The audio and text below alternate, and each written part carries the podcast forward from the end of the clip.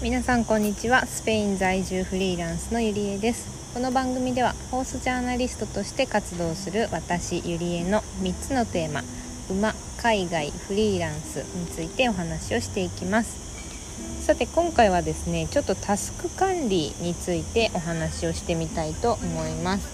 私はですね、今フリーランスとして個人でお仕事を行ってます。自分の、えー、ビジネスみたいな形で自分でサービスを作ってお客さんを呼ぶっていう働き方もあれば、人からのお仕事を依頼してい、えー、くっていうスタイルのお仕事もやっていまして、まあ、複数ね同時進行で、えー、いろんなお仕事を進めています。でそんな中でやっぱりタスク管理ってねやっぱ必要になってくると思います。例えば人によってはこう一日のやることをスケジュールにまず組んでからやるっていうことだったり、トゥードゥーリストを作るとかね、そういう方もいると思うんですけど、私はですねトレロっていうアプリ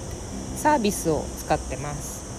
トレロってね、えっと、海外のサービスなんですけど日本語も対応してて、えっと、綴りはですね ティーアールイーエルエルオー でトレロですね。そうっていうなんかタスク管理ツールみたいなのがあります。で、まあ私さっき同時進行で複数のこうねサービスとか事業を進めてるっていう話をしましたけど、あのー、やっぱどうしても管理しないと、あこっちが終わってなかったとか、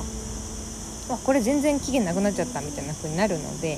このトレロっていうのを管理してやってます。でトレロはですね、なんかうーんなんていうんだろうな、カードみたいなのをこう付箋かな、付箋のイメージみたいな感じで、なんか付箋にこうタスクを書いて、でそれをクリックしたらその中にもまた詳細、えー、期限を、そのタスクの期限をつけれたりとか、そのタスクの中にもこういくつかやらなければいけないこと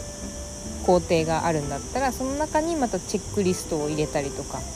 そんな感じでねいろんな機能を追加できるのがトレロのいいところで、それを例えばうん進行順、例えばここはまだ手がつけてないエリアみたいな感じでエリア分けをすることもできて、そう結構ね便利なツールです。で私はそれを使ってあのだいたい月で管理してます。うんだいたい例えばはちがつだったらはちがつ中に終わらせたいタスクがいくつあるかとかで、その中でも期限が、えー、月末にあるものとか毎週こなさなければいけないものがあったりみたいな感じで、やっぱタスクによってねいろいろあるので、そういうのを、え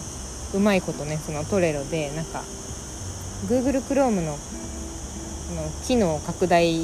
できるのあるじゃないですか。あんな感じでトレロもいろいろ機能を追加できるので、 そ, そんな感じで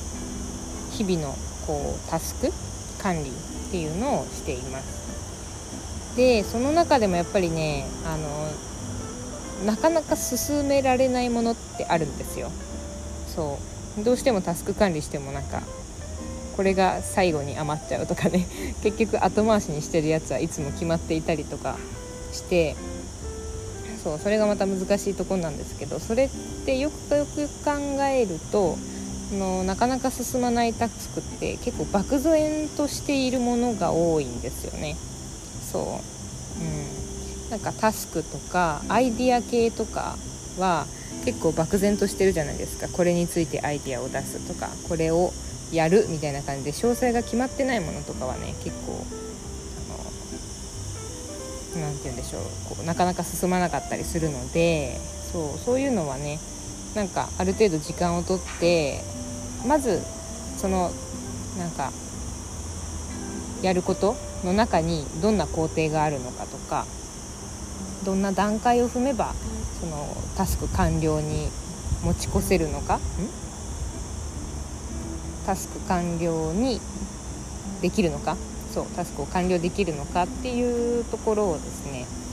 あの意識的にやるようにはしてます。うんあとはねこれすごい難しいんですけど、どれぐらい時間かかるかとかもね本当はあの目安であった方が、ちょっと今はしっかり時間取れたからいちじかんかかるやつをやろうとか、これはじゅっぷんじゅうごふんで終わるからあの例えばなんかついで休憩時間にやるとか、タスクとタスクの間にやるとか、そんなこともできるので、あの時間の目安ができる方とかはそういうのもね、あの把握してタスク管理に入れるとあの取り組みやすいんじゃないかなと思います。で、私の場合は結構その月で管理してるっていうお話をさっきしましたけど、そう、それもあってですね、毎月そのタスクを見直すっていうこともやってます。やっぱりこうやりたいことってどんどん増えるんですよね、私そう、あ、これもやってみようかなとか、あれもやってみようかなって感じで結構アイディアがポンポン出てくるので、それをの今抱えているお仕事と比較して、なんか必要か必要じゃないかとか、どれにどのぐらいの重要度と重きを置いてやればいいかみたいなのもこう一覧でねパッと見れるっていうので、このようなタスク管理に最近は落ち着いています。まあ、もちろんちょっと早めにね期限をやったりとかいろいろやらなければいけないことはありますが、やっぱり見える化するのって大事だなっていうのを思ったので、今回はちょっとこのタスク管理について私が利用しているツールのご紹介をしてみました。もしなんかいろんなことを抱えててなんか忙しい気がするみたいな人とかがいたらね、見える化をしておくと意外とこう落ち着けるみたいなところもあると思うので、ぜひ活用をしてみてください。今回はこんな感じで終わります。それでは。